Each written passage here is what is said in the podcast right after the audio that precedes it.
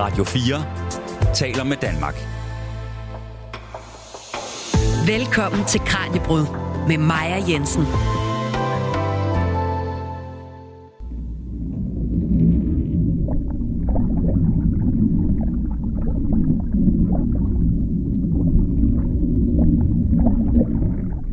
I slutningen af oktober sidste år, der fandt en ekspedition bestående af et eksperthold fra Vestjyske Seawar Museum Jutland tre intakte gamle skibsvrag på Østersøens bund. På grund af vragenes placering, så er de usædvanligt velbevaret, og derfor skal de blive lige der, hvor de er, på havets bund. I dagens program, der dykker vi ned under havets overflade, når jeg sammen med min gæst taler om fundene i Østersøen og hvad man kan finde og har fundet ud for de danske kyster. Mit navn er Maja Jensen. Velkommen til Kranjebrud. Du lytter til Radio 4. Og så vil jeg gerne byde velkommen til dig i studiet, Gert Norman Andersen. Ja, tak for det. Gert er direktør på Seawar Museum Jutland, grundlægger af dykkerfirmaet JD Contractor, og så var han altså ekspeditionsleder på en ekspedition til Østersøen, hvor der blev fundet de her tre meget velbevarede skibsbrag. Gert, hvad var det, I fandt? Nu har jeg sagt tre intakte skibsvrag. Kan vi komme det lidt nærmere? Ja, vi har fundet i tusindvis af vrag, så, så vi har en god baggrund, men, men de fleste af de vrag, vi finder, de er meget ødelagte, fordi at de bliver ødelagt nede på havbunden af trawler, fiskeri og Øh, dyreliv og hvad ved jeg. Men i Østersøen, der er et bestemt område, Gotlandstype, hvor der ingen dyreliv er. Vandet er så dybt, og der er syre i vandet, så der er ingen ild dernede. Og den, der, der skal de være meget godt bevaret. Det vil vi undersøge for at sammenligne med de andre brager. Og vi har i forvejen et fint samarbejde med David Gregory fra Nationalmuseet og Roy Queen fra Ulster Universitet i Nordjylland øh, om nedbrydning af skibsvrag. Og, og det er vi så sammen om, og så blev vi enige om, at vi skulle lave en tur derover for at undersøge, hvordan ser det ud i Gotland. Og der blev vi vildt overrasket. Altså, jeg har aldrig set noget lignende i mit liv, som de brag, vi kom ned til. Hvad, hvad var det, der overraskede dig så meget? det var, at de var så velbevaret, at, at de stod øh, ligesom om, at det var en uge, de var gået ned næsten noget af det, ikke? Altså, og, og nu har du sagt, det er jo på grund af de her helt usædvanlige forhold, og de her specifikke forhold, der er ja. lige her, at, at de er så velbevaret. Men har I så fundet ud af nu lidt mere om de her, øh, om de her tre vrag, I har fundet? Nej, der bliver arbejdet på højtryk med, og vi skal ikke kunne finde dem i nogle arkiver. Ja. Men vi har kunnet datere dem jo, og også typerne. Der er to hollandske, øh, det er helt typisk hollandske skibe med øh, rorfigurer og hvad vi er. Så er der en, en skandinavisk, der sikkert er svensk, med små kanoner ombord. Og vi kan datere dem alle sammen til 1700-tallet, den øh, svenske nok til slutningen af 1700-tallet. Og der, der er man begyndt at skrive det hele ned, så vi skal ikke kunne finde noget i arkiverne. Men, men det er et stort arbejde at, at kriste ind.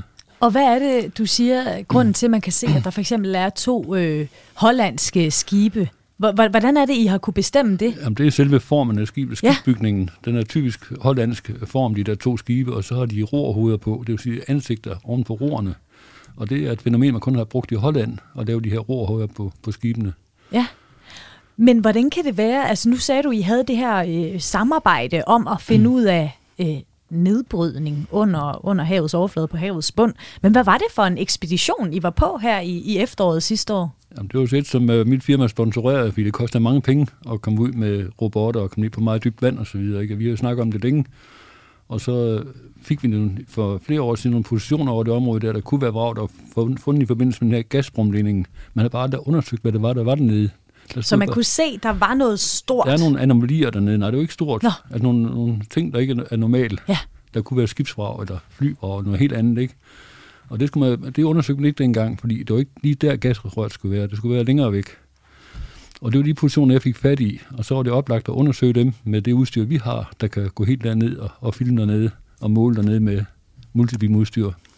Ja, fordi I har jo også haft det her udstyr med, og blandt andet mm. noget, som, øh, som har gjort, at I har fået sådan nogle 3D-billeder, øh, altså sådan nogle ret præcise billeder af, hvordan det ser ud dernede, selvom sigtbarheden jo øh, ikke er så god, går jeg ud fra, og det er jo meget mørkt dernede også.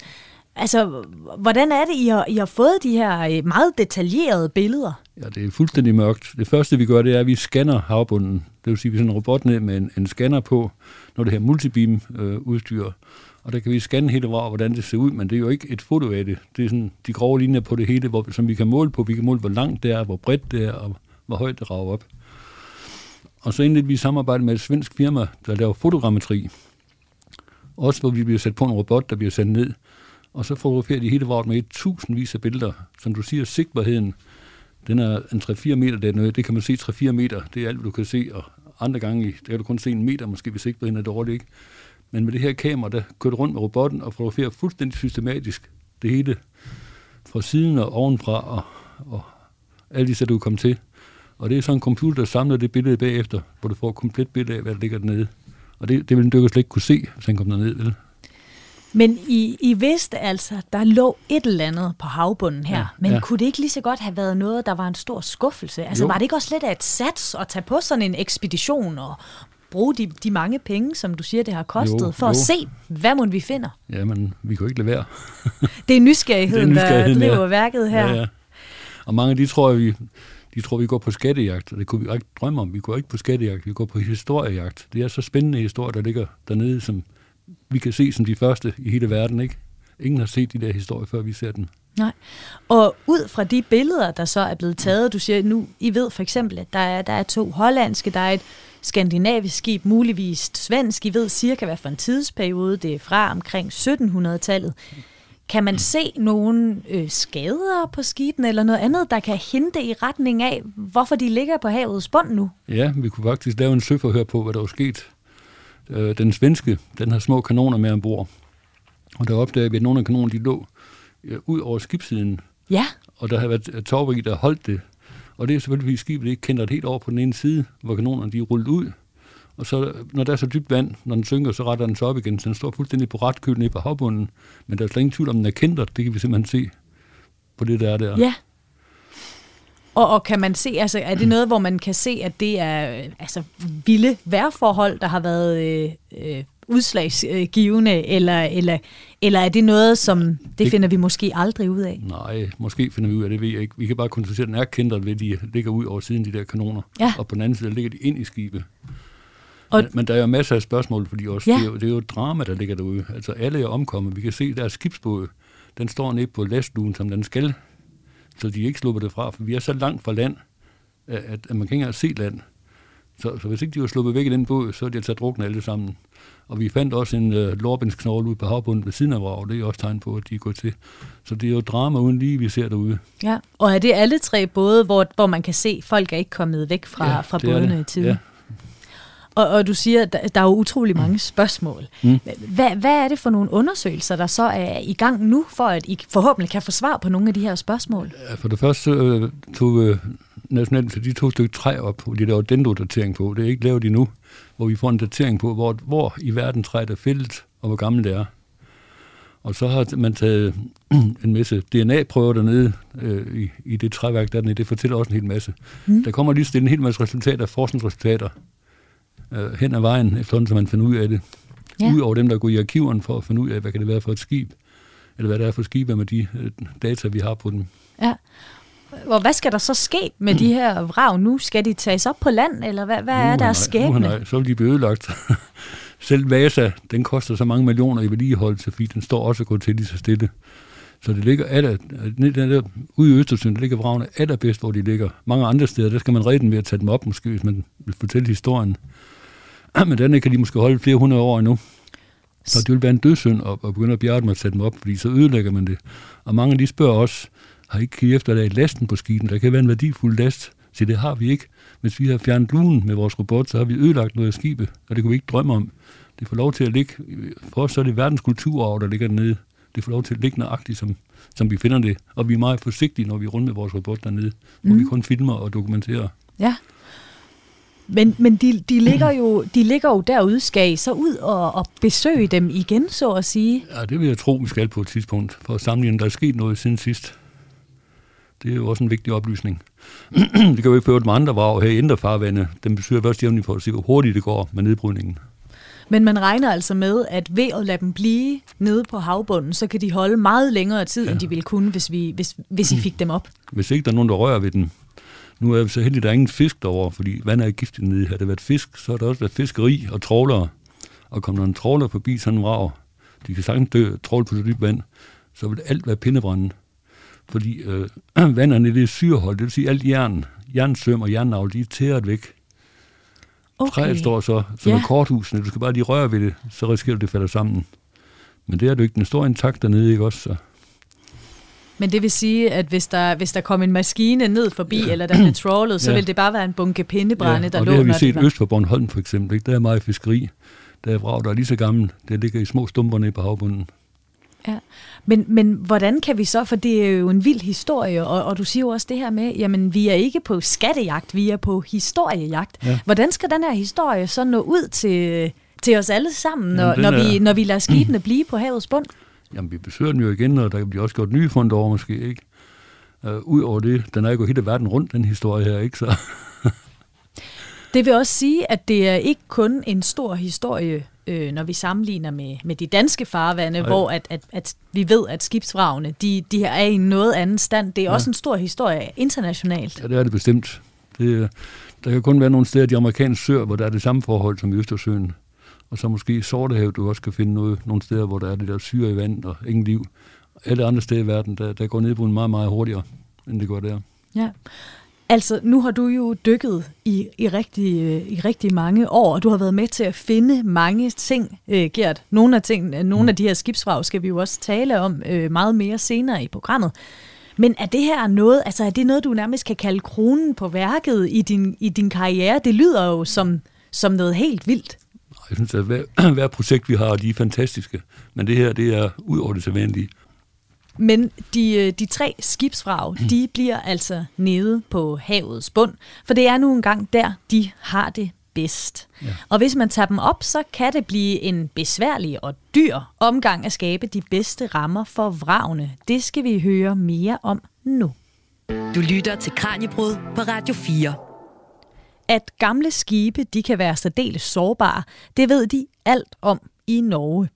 Her kan man som turist normalt se tre af verdens bedst bevarede vikingeskibe. Gokstadskibet, Tuneskibet og Osebergskibet. Men de seneste par år, der har de tre klenodier været gemt af vejen, fordi tiden som museumsskibe havde været hård ved dem. Danske Jan Bill er professor ved Oslo Universitetet og samlingsansvarlig for vikingeskibssamlingen på Kulturhistorisk Museum i Oslo. Han fortæller, at de tre fartøjer efter 95 år i vikingeskibhuset i den norske hovedstad havde brug for et nyt hjem, hvor de kan blive bedre bevaret. Altså det, de først og fremmest har udsat for, det er jo øh, tyngdekraft. Øhm, den trækker jo hele tiden i øh, alle dele af, af sådan et gammelt skib, ligesom i alt andet. Og øhm, hvis skibet så ikke er særlig stærkt, øh, og ikke er godt nok understøttet, så bliver det jo trukket ned mod gulvet ret og slet og, og ender op dernede en dag. Så scenariet var egentlig, at, at vi kunne se, at her var der øh, en proces i gang. Rigtig nok en langsom proces, men en, der til slut ville føre til, at, at skibene lå ned på gulvet, medmindre vi øh, gjorde noget ved det. Altså effekten af tyngdekraften blev så i det her tilfælde, øh, fandt vi ud af, øh, forstærket af to ting. Det ene, det var dårligt indeklima øh, i den gamle bygning, som, som skibene står i. Der øh, svinger klimaet vældig meget øh, med tør, kold luft om vinteren og, og fugtig varm luft om sommeren. Og det får træet i skibene til at, at svælge op, så at det bliver lidt større, øh, lidt tykkere øh, i sommermånederne, og så øh, skrumpe ind igen i vintermånederne. Det er klart, at når træet det står og bevæger sig på den her måde, øh, så kommer der jo revner i det efterhånden. Øh, og siden det er, er gammelt og skørt arkeologisk træ, så er det faktisk nok til at, at ødelægge dem over tid. Det andet, som, øh, som viste sig at være et problem, øh, det var, at der var nok så mange vibrationer øh, i bygningen, øh, særligt i gulvet i bygningen, og dermed også i, i skibene. Øh, så når folk gik rundt øh, inde i bygningen og, og beundrede skibene, så øh, bidrog de altså til at, at ryste skibene fra hinanden. Og så det tredje, som kom til, det var stå, øh, fordi at med op til 600.000 besøgende om året, som vi, vi havde i, i de sidste år, vi havde åbent, der blev der jo trukket en skrækkelig masse støv med ind i øh, museumsbygningen, og noget af den landede altså op i skibene og måtte så fjernes, og, og det er jo også en, en slitage på sådan et tusind år gammelt fund, hvis man en gang om året skal over det med en støvsuger. I er lige knap halvvejs i det byggeri, så øh, tyngdekraften kan I jo have svært ved at gøre noget ved, men støv og øh, temperaturer og vibrationer kan I måske gøre et eller andet ved. Hvad er det for nogle foranstaltninger, I, I gang med på byggeriet? Altså hvis vi tager vibrationerne først, så i det nye byggeri, der stiller vi skibene på øh, sådan nogle fundamenter, som er lavet til at forhindre, at vibrationer fra byggeriet skal forplante sig til skibene. Øh, og de fundamenter, de er faktisk lavet så vibrationssikret, så de også holder, hvis der kommer sådan et, et mellemsvært jordskæld. Og det kan der faktisk godt komme. Dengang Osbergskibet blev udgravet, der kom der faktisk et, et jordskæld akkurat, som man var ved at være, være færdig med at frilægge skibet. Altså det er i høj grad tænkt i Oslo. Øh, det kommer jævnligt. Det andet, vi gør, det er selvfølgelig, at vi laver et museum med et vældig stabilt og gunstigt indeklima, sådan at vi ikke får de her svingninger mellem tør og fugtig luft inde i byggeriet, øh, og også får begrænsede svingninger i temperatur. Og den tredje faktor, støvet, hvad gør I ved det? For at forhindre, at der kommer støv op i skibene i fremtiden, øh, så har vi først og fremmest gjort det, at vi sørger for, at der er meget længere fra folk kommer ind i byggeriet, til de kommer frem til skibene. Så det vil sige, at, meget af det støv, som de bringer med sig ind, øh, det kan ret slet nå at, at falde af, inden de kommer ind i nærheden af skibene. Øh, vi sørger også for, at der er meget bedre garderobeforhold osv., så, videre, så folk bliver mere tilbøjelige til at, øh, at hænge tøjet fra sig. Øh, det hjælper også. Øh, og så øh, har vi udformet selve byggeriet, sådan at, øh, at støv får mere vanskeligt ved at, at spive rundt i rummet og ende op i oven i skibene. Øh, det meste det vil øh, enten øh, blive med på gulvet, eller også så vil det blive taget af, af ventilationsanlægget og, og fjernet fra byggeriet på den måde. Så Osebergskibet og dens to kolleger, de findes også om 100 år? Det er jeg helt sikker på. Der skulle ske noget vældig voldsomt, hvis ikke at det skal være tilfældet. Øh, vi bygger jo museet øh, for at øh, opnå, øh, at de skal findes ikke bare om, om 100 år, men også om 200 år og forhåbentlig længere endnu. Vi bygger med en meget, meget lang tidshorisont foran os. Det nye vikingeskibshus øh, på Bygdøj i Oslo åbner i 2026, og da byggeriet blev sat i gang for et par år siden, der var det sat til at skulle koste 2,1 milliarder kroner. Og det var min kollega Kasper Fris, der havde talt med professor Jan Bill fra Oslos Universitet og Vikingeskibssamlingen på Kulturhistorisk Museum i Oslo. Du lytter til Kranjebrud på Radio 4. Gert Norman Andersen, hvad, hvad tænker du om det, Jan Bill han fortæller om de norske vikingeskibe og det her projekt for at prøve at få dem til at, at overleve og blive bevaret mange hundrede år endnu? Det er jo godt, de gør det, men alt det går jo til, selv på land. Og ude i havet, der kan det gå ekstra hurtigt med, at det går til.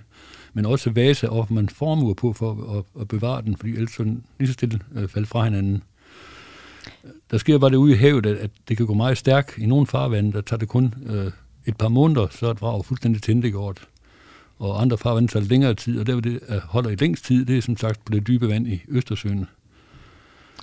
Men er det ikke også lidt, øh, kan, kan, kan det ikke være en svær tanke at acceptere det her med, at når man har fundet noget, som er så stort et fund, øh, og, og noget, der virkelig betyder noget for vores historie, at man ved, men det, det forgår stadigvæk. Det, vi, vi kan måske bevare det nogle hundrede år længere, hvis vi passer godt på det, men så er det også det. Men som det er også på land. På land, der kan vi kun finde noget for stenalder. Der finder du små flintestykker, og så finder du potteskår. Resten det er væk for længst. Så det er altså bare, det er noget, man bliver nødt til at acceptere, ja, ja. hvis man gerne vil have ja. i, i den branche. Men så skal vi selvfølgelig redde det, vi kan, som de redder vikingskiben deroppe, ikke? og vi skal heller ikke begynde at røre ved de skib, der ligger på dybvand i Østersøen. De holder flere hundrede år endnu, lige så godt, som de ligger nu. Så det skal vi ikke røre ved jo. Så, så alle de ting, man gør, når det kommer til, til de her gamle, gamle ting, vi finder, som siger noget om vores historie, det handler simpelthen om at give dem de bedste rammer. Ja. Nogle gange kan det være at få dem hurtigst muligt væk fra havets bund, andre Ja. gange kan det være at lade dem, lade dem være der. Det vi har gjort her, det er jo fantastisk, for det er fotogrammetri, vi har lavet af det hele, hvor alt det er gennemfotograferet og målfast. Så du kan faktisk lave en 3D-kopi af de skibe, vi har fundet dernede i fuld størrelse, hvis det skulle være. Du kan også lave dem i små størrelser. Så man vil nærmest kunne, man vil kunne få oplevelsen, Ja, ja, altså ja. i, i princippet Det er af det. at træde ind i, i skibet, mens det stadig ligger. Det håber vi på at få lavet op på vores nye museum i Tybrøn. Der får vi lavet en afdeling, en virtuel afdeling, hvor man kan gå ind til de skibe, eller et af dem. Vi kan også, man kan skifte sådan, man kan se et skib den ene dag, og en anden skib den anden Ja. dag, hvor den er virtuelt inde i rummet, du kan gå derinde. Og der er man nået så langt, i dag skal man have briller på for at opleve det virtuelt. Der er man ved at, at finde ud af, at kan lave det uden briller, hvor man går ind ved siden af og ser det hele i fuld størrelse. Så vi faktisk ikke behøver at, øh, at tage, tage de her skibe op, som Ja. ja. ligger så, så rigtig fint Mm. på havets, øh, havets bund. Men nu skal vi tale om nogle af de andre øh, fund, du har været med til at gøre i din, i din karriere, Gert. Øhm, vi skal blandt andet forbi øh, øh, Jyllandslaget, ja. og, øh, og så skal vi også tale mm. om et, øh, et skib, St. George, men det kommer lidt senere i programmet. Radio 4 taler med Danmark. Du lytter til Kranjebrud her på Radio 4, hvor jeg i dag har besøg af direktør fra War Museum, Sea War Museum Jutland, eh, Gert Norman Andersen, der har beskæftiget sig med dykkeri og historie i kombination, og særligt en periode i ved Første Verdenskrig, hvor Jyllandslaget fandt sted, har, har haft din store interesse i lang tid, Gert. Hvad, hvad er det for, øh, for et slag, og hvor er det, vi kan finde det øh, ud for, for de danske kyster? Ja, det ligger jo vest for Jylland, og øh, langs hele Jyllands vestkyst kunne man høre det slag, kanontorden og eksplosioner. Og min egen bedstefar, han har fortalt om det slag. Fordi først troede det var tordenvejr, der var ude på havet, men så opdagede man senere, at det var kanontorden og eksplosioner. Så, så alle ude på vestkysten, de oplevede det dengang. Og altså, hvad, hvad var det for et slag? Det var verdenshistoriens største søslag i tonnage og, og skibe, vi havde derude. Og også, og også med kalibermæssigt, med kanoner videre. Der er ikke noget, der har været så stort, der er overgået det siden. Der er et slag i verden, der er større, men, men det er ikke et søslag. Det var en invasion ude ved Løjde i, Stille, i Stillehavet. Ja, Men det var både fly og hankerskibe og andre skibe. Så regulært søslag, der er Jyllandslaget verdens største søslag. Og det er klart, det er altid pirret min nysgerrighed. Der vil jeg gerne ud, helt fra dengang jeg var 15 år, da jeg hørte om det første gang, og se de store vrag. Men det var ikke sådan lige muligt dengang. Det var først senere, jeg har haft de mulighed med det materiel og dykkeudstyr, det vi har i dag, så vi komme ud og besøge dem. ja. Og det var altså i, i 1916, det her slag fandt sted. Over 9.000 søfolk omkom. Ja. Det er jo helt vildt at, øh, at tænke på. Det er jo virkelig voldsomt. Men I har altså også forsøgt at, øh, at, at komme ud og se, om I, I, kunne, I kunne finde noget derude. Jamen, vi har fundet alle 26 vrag, der blev sænket i slaget, ja. og dokumenteret dem. Og nu snakker man meget om krigergrave, men det er ikke så meget krigergrave, det er jo, det er jo saltvand, og alt træværk og knogler, det er spist op af små dyr. Så vi finder ikke skeletter ud, som nogen de tror. Det kan vi gøre i Østersøen for eksempel, hvor træværk er bevaret. Så for mig så er det ikke så meget krigergrave, det er simpelthen resterne af, af skibene, der ligger derude. Og hvordan er det, du har, altså, I har båret jer ad med at finde de her vrag? Hvad, hvad går man efter, når man sådan skal ud og... Jamen, for mange, mange år siden, der samlede, indsamlede jeg fisker, fiskernes øh, vragpositioner. Det var i tusindvis af positioner på mange forskellige fiskerkort, som vi har samlet sammen. Og det er dem, vi går efter, for ellers var det jo håbløst. Og når, når vi sejler ud i dag, så har vi de her positioner i et område. Så scanner vi dem øh, stille og roligt fra en ende af, og finder ud af, hvad der ligger dernede. Så det er det store arbejde, det kunne jeg ikke, det kunne jeg ikke lave på 10 liv jo. Altså. Hvis ikke vi fiskerne, de har hjulpet. Ja, så du har simpelthen indsamlet Ja, ja, ja. informationen, samlet det et sted, Ja. så du nu kan gå ud og se, at hvis vi skal prøve at finde det her vrag, så skal vi starte der, og så kan vi... Øh, Ja, fiskerne, de har jo ikke vidst, hvad vrag. De har bare vidst, at der var et vrag. Deres ja. garn sad fast i, eller deres trål sad fast i, ikke? og så har de lavet en position, og de positioner, jeg har fået fat på, ikke? og så har vi så fundet ud af, hvad det var. ja. Og, øh, og nu talte vi om, om Østersøen før, og hvor det hele er så, så velbevaret. Hvordan er de så, de vrag, I finder øh, herude? Du siger, ja. det er ikke krigsgrave, fordi det er, det er noget helt andet, man kommer ud til. Alt, hvad her træ og knogler, det er spist op af pælerorm. Et træskib, der går ned i Nordsøen, det tager under 15 år, så er det væk. Så er der ingenting tilbage. Så står der en maskine derude, og en skrue, og måske en, en travlgale ned på havbunden, som der kan blive fanget af en anden tråler. Resten det er simpelthen væk. Træ det er spist op af pælorm, og så er der voldsom bølgebevægelse derude, der, der rører, at vandet det rører sig, så skibet bliver rykket fra hinanden på grund af de bølgebevægelser. Mm. Og endelig så kommer de store tråler, og de har 4-5.000 hestekræfter med kæder og jernbom, de slæber ned på havbunden. De tager resten. Selv store dampkedler, der står nede i jernskib, det bliver revet ud af de vrag af en tråler. Så der bliver ikke noget tilbage derude. Så hvad er det, I har fundet, når I har fundet de her vrag? Ja, nu er det krigsskibene, det er nogle af de gode, og ubåde også, fordi det er så tyk stål. Så der er lidt tilbage? Ja, lidt tilbage, ja. Altså andre skibe, øh, coasters, vi de er faldet helt sammen, der er ikke meget tilbage. Men krigsskiben, det er jo panserstål, der har været i dem, ikke også? Så, så, så der, er, der er noget, men der er meget også væk. Ja. Og nu siger du, at det er meget, altså det er simpelthen de her pæleorme, og det er, det er vandet. Altså, der er mange ting, der ja, arbejder imod. Bølgebevægelse, det er jo kæmpe bølger, der kan være på Nordsøen, og ja. de går helt ned på 60-70 meter vand, hvor bunden kører frem og tilbage i de her bølgebevægelser. Og det gør for eksempel en skibsside på et stort dammskib dernede, ikke? Når den bliver ramt af de her bevægelser, står skibssiden og rykker frem og tilbage, indtil det knækker og falder mm. ned. Men hvad så noget som, øh, altså nu siger du, at øh, fiskeriet kan selvfølgelig også, øh, også skade, altså hvis man rammer i med, med nettet for eksempel, men hvad så noget som altså andre am, amatørdykkere, altså folk, der er ude og... Jamen, det er jo peanuts, altså de, det er jo ingenting, det de kan lave i forhold til det andet jo. Og jeg vil da sige, at mange amatørdykkere, der har taget souvenirs op, de har reddet de ting, ellers var de gået til, hvis ikke de har samlet dem op. Jeg har ja. ikke så meget imod de der amatørdykkere, der samler noget op. Det, man bare skal motivere dem for, det er, at de skal passe på tingene og få dem gjort ordentligt i stand. Mm. Og hvis der er noget ganske særligt, så skal de få det afleveret til et museum jo selvfølgelig. Ja. Men hvad er det så? Er, er I blevet klogere på, øh, på, på Jyllandslaget øh, efter? Altså er der nogle særlige ting, I har fundet derude, som, som, har, gjort, øh, som har gjort indtryk på dig, og som, som kan hjælpe til at fortælle historien om, hvad det var, der skete da, i 1916? Jamen, vi kan jo rekonstruere, hvordan de er gået ned, og hvordan de er eksploderet. og vi kan se, de store skibe, de har været i en stor fremdrift, da de er sprunget i luften, ikke? og det vil sige, så er de fortsat gennem vandet, måske to kilometer ind det sidste, det landet på havbunden. Så vi kan finde en hel stribe fra fra hvor den springer i luften. Og resten, det er så i fart. Så det går først stille og roligt ned, og der er nede på havbunden meget længere hen. Det er sådan nogle ting, vi kan se ja. derude. Ja. Så I, så I kan nærmest lave en tidslinje ja, ja. Ja, ja, ja. over, øh, over slaget? Ja, det kan vi. Ja. Er der nogen af, øh, af de her vrag, de her mange vrag fra det her slag, som du, øh, som du synes var særligt interessant, eller som havde en særlig interessant historie? Nej, jeg synes, de er alle sammen interessante. Ja. jeg kan ikke... Man kan ikke vælge? Nej. Nej. Altså, en af mine favoritvrag, det er den der her Frauenlob, en mm. tysk krydser. Ja. Men det er fordi, at der blev lavet 25 flasker whisky, en for hver skib, der gik ned i et, et lille parti. Og de flasker, de blev givet til dem, som der har hjulpet. En blev givet til den engelske dronning, og jeg fik Frauenlob, og så fik de øverste admirater, deres børnebørnforslag, de fik også en. Det var sådan, ja. Så sådan en flaske har jeg. som som en tak for, ja, ja, for, for indsatsen? Ja, det var fordi, at øh, da britterne de skulle ud i sin tid og finde dem, der vidste ikke, hvor de var. De kunne ikke finde dem, men jeg havde jo alle ah. positioner. Så fik de positionerne af mig. Så jeg fik sådan en personlig tak for den engelske dronningermoder dengang. Hun havde død for mange år siden. Mm.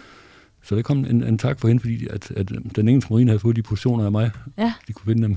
Ja, men det vil sige, at altså, før at I har lavet de her, altså fundet positionerne, og du har indsamlet alle de her øh, informationer fra fiskerne, så har der ikke, der har simpelthen ikke været nogen, der har vidst, hvor de her vrag, de var henne. Man vidste, at der havde været et slag, ja, men ja. så vidste man ikke mere end det. Også et område derude, ikke? men det er jo så 75 km lang og, og ja. 30 km bredt, ikke? Så ja. Når fiskerne, de vidste ikke, hvad det var af vrag. De vidste bare, at det var et vrag, og de kunne sige, at det var et stort vrag, det var et lille vrag, ikke også? Og det var så højt op og hoppe under nogle af dem, kunne de sige, ikke? Og, og ikke mere. Nej. Jo, så var der endelig nogen, hvor fiskerne de har fået noget med op fra i deres trål. Det kunne være en granathylster. Så var det jo et tegn på, at det kunne være krigsskib, ikke også? Selvfølgelig, så ja, det var faktisk det eneste, man vidste. Ja, ja, ja. ja. Og alle de her, øh, alle de her ting, I så har, øh, har fundet, hvad, hvad har I gjort med dem?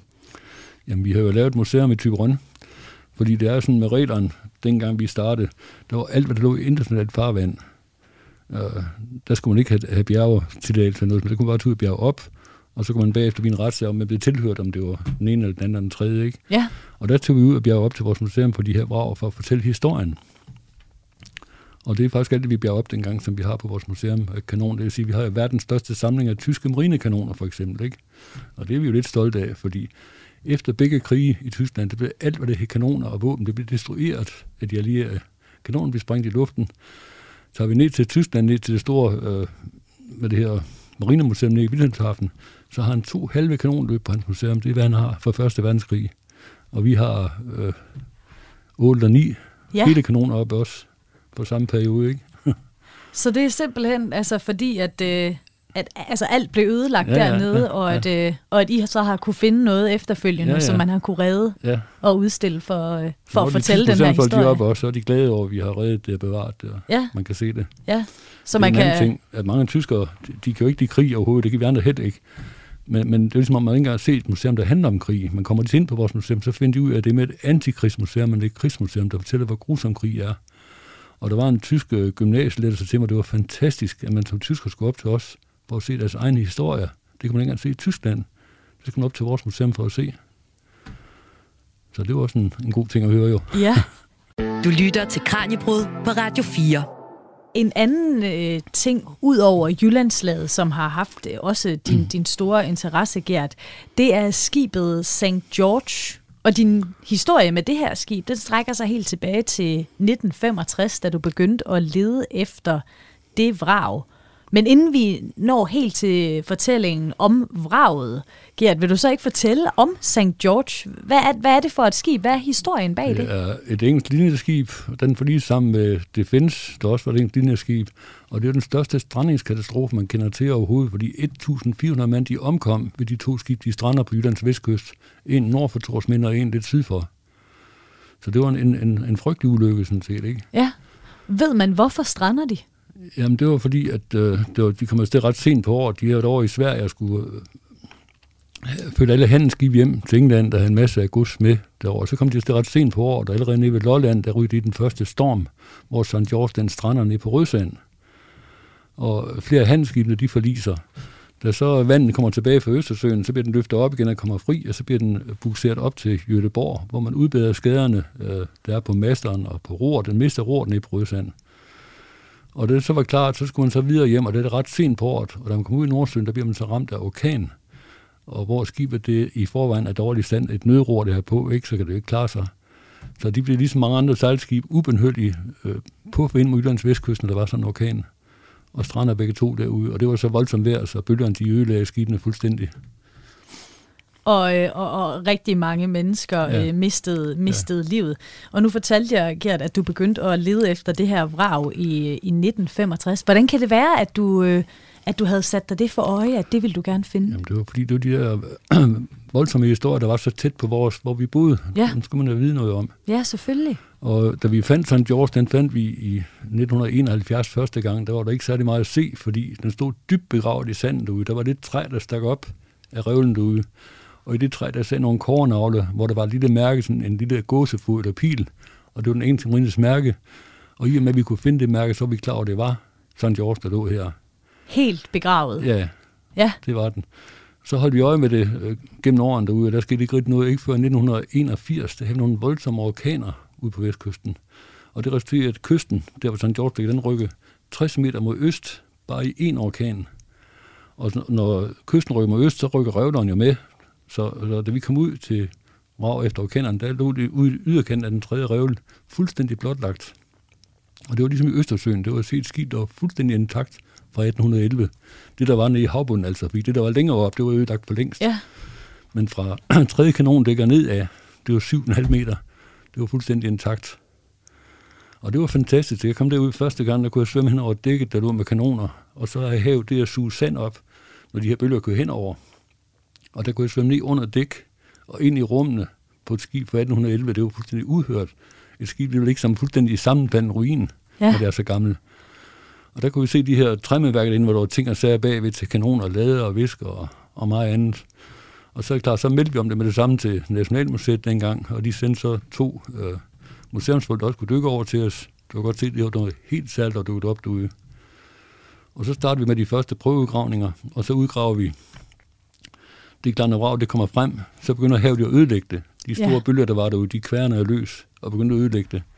Så dækplankerne, de begyndte at stå op af skibet, sådan der ikke var noget dæk, der beskyttede det, var længere nede på næste dæk, og så alle de sære, der var nede, blev også rykket op og kørt rundt på havbunden i bølgevægten indtil, til det gjort.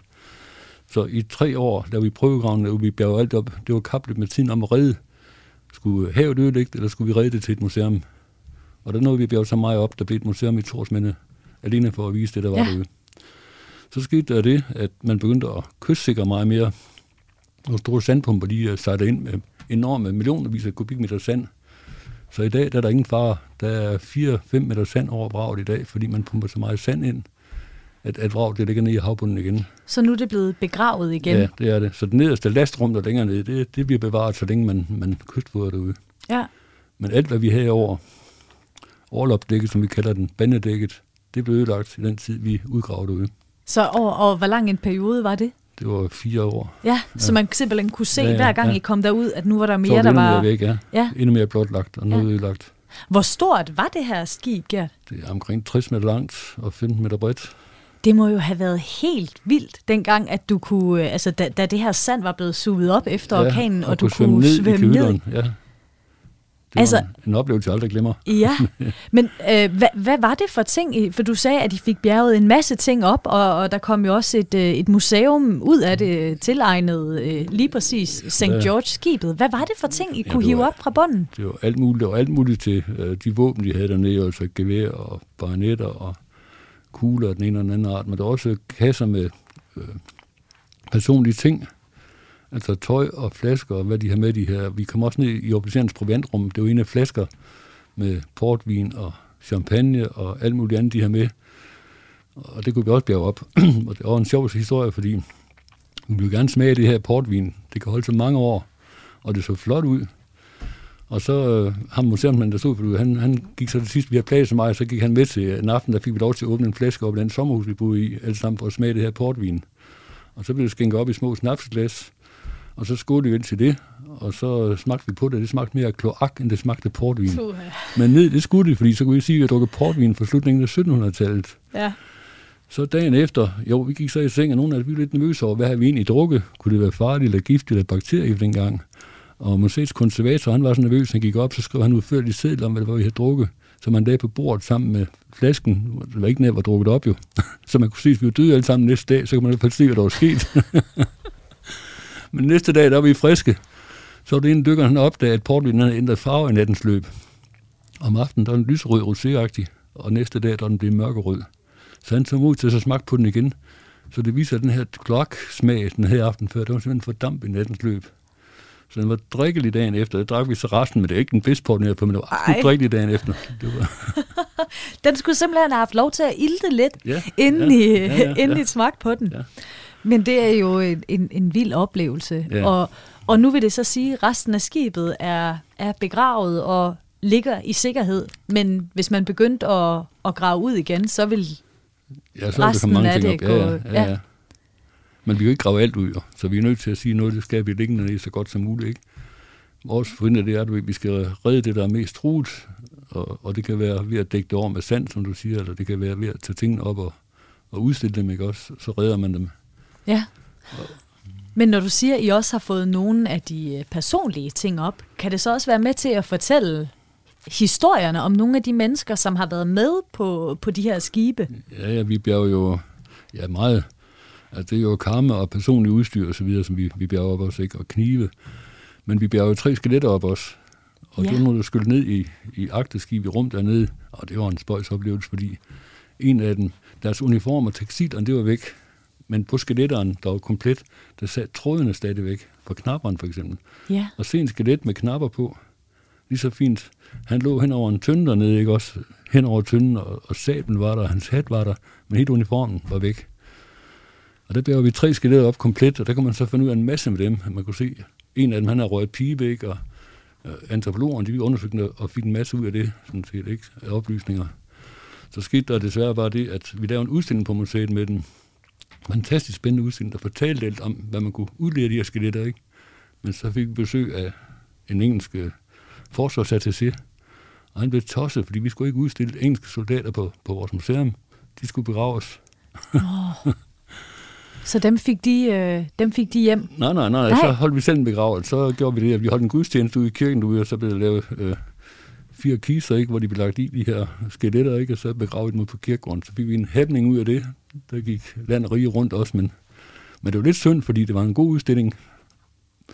Og andre steder kan man godt udstille skeletter, ikke? men det er igen sådan, nu med militæret og den engelske marine, man skal ikke udstille mm. dem, der har kæmpet for fædrelandet, vel? Ja.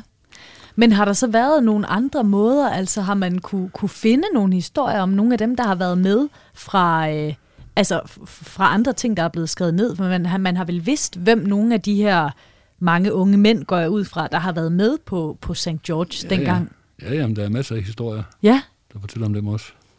Ikke noget, I har fundet på havets bund, nej, men noget, nej. man har kunne finde andre ja, ja, steder ja, ja, i arkiverne. Ja, ja. På arkivet i Viborg for eksempel, der er jo papir, der der ind. Det kommer derned, hvor der var breve fra nogle af besætningsmedlemmerne, ikke? og beskrivelse af, hvad der skete. Ikke? Så. så det er også noget, der kan være mm. med til at tegne et større billede. Ja. Ja. Ja. Nu skal vi uh, lidt længere tilbage i, i tiden, Gert, fordi den sidste, det sidste skibsvrag, øh, som jeg øh, godt kunne tænke mig at nå at, at tale med dig om her i, i slutningen af programmet, det er et, der er fra år 1200. Du lytter til Radio 4. I dag har jeg besøg af Gert Norman Andersen, som fortæller om skibsvrag. Og vi har både talt om de tre usædvanligt velbevarede skibsvrag, der for nylig er fundet i Østersøen. Så har vi talt om resterne fra Jyllandsslaget, der stadig ligger øh, meget lidt velbevaret øh, i, øh, i Nordsøen. Og meget andet, blandt andet skibet St. George. Og nu er vi altså nået mm. til dagens sidste vrag, Gert. Og det er et gammelt et af slagsen. Det er nemlig fra omkring år 1200, som jeg øh, fortalte før. Og det her skib, som også bliver kaldt øh, Akersundskibet, det er der, det er fundet. Hvordan fandt I det, Gert?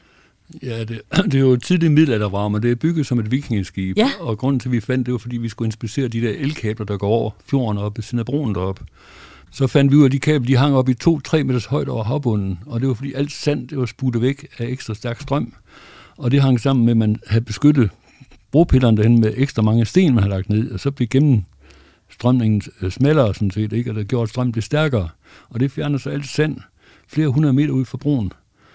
Og så I se, skulle kablerne, faktisk ud... Kablerne, de hang op i 2-3 meters højde. Ja. Og det var min søn, der han skulle lære at lave inspektioner. Han kom op, og han har, han har filmet alle de her kabler, der hang højt op. Ikke? Han har lavet en inspektion, som han skal.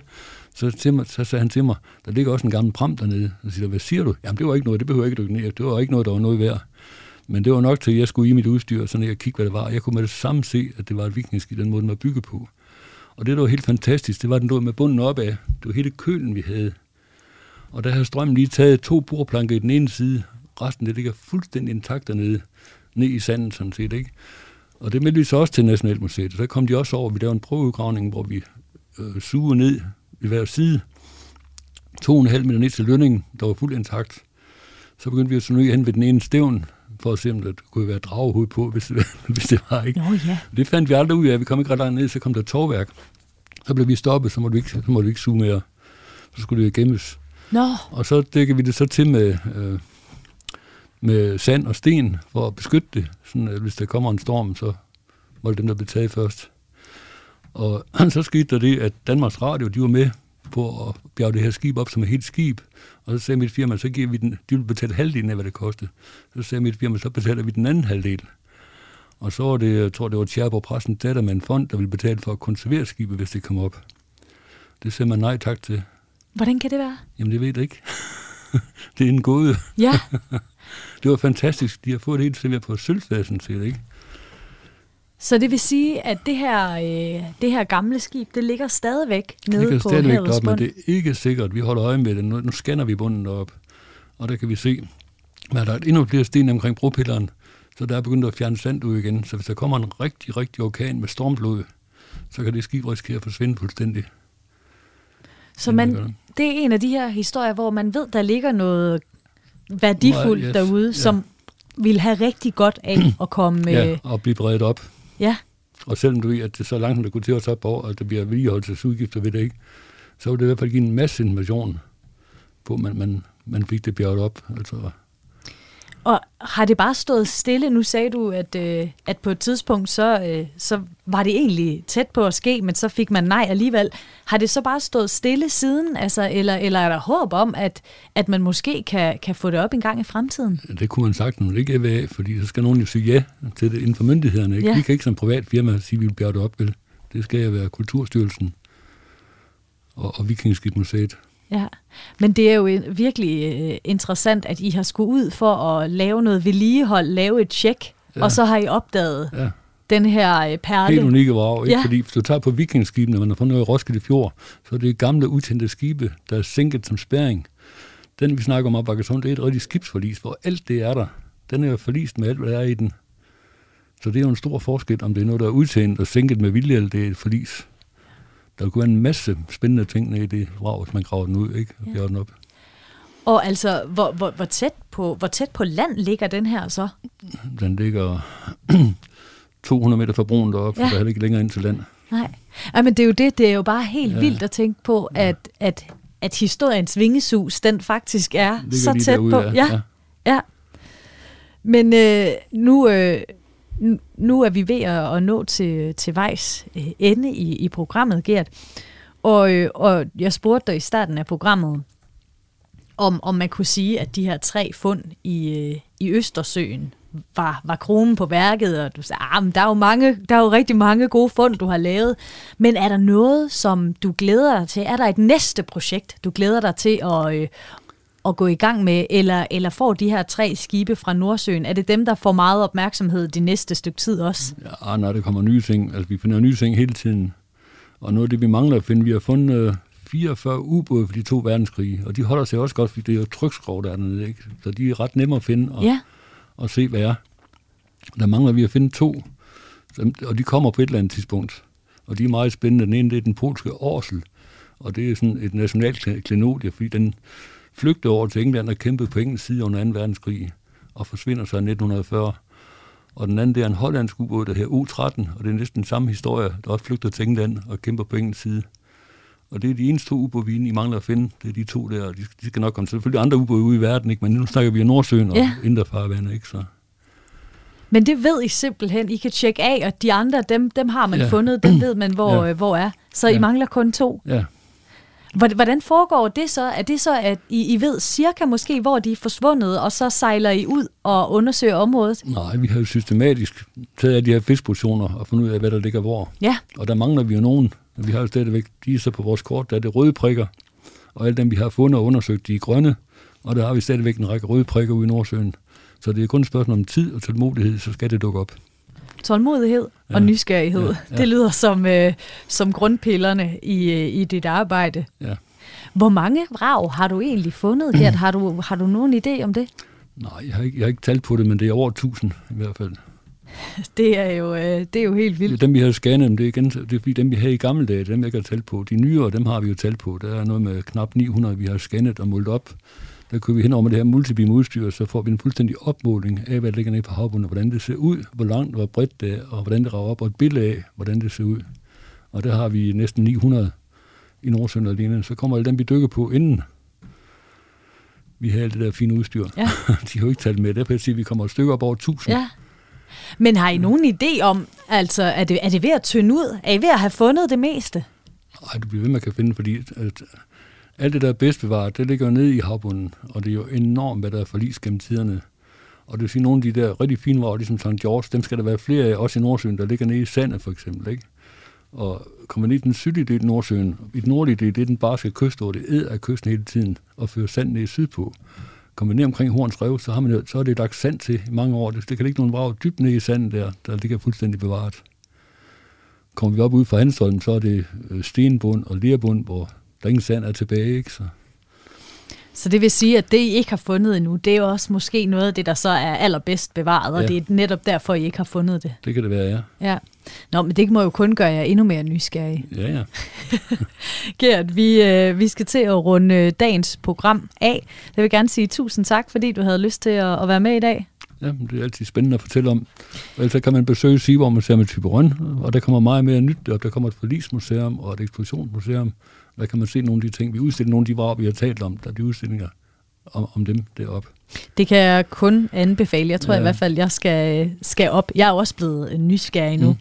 Men med mig i studiet, der havde jeg altså Gert Norman Andersen, direktør på Seawar Museum Jutland.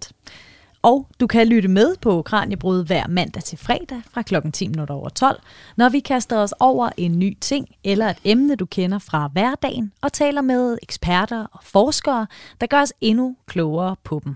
Og hvis du er sulten efter endnu mere Kranjebrud, så kan du lytte til alle vores tidligere programmer som podcasts, for eksempel på Radio 4's app, som du kan downloade i Google Play eller i App Store. Kranjebrud er produceret af Videnslyd. Mit navn er Maja Jensen. Tak fordi du lyttede med.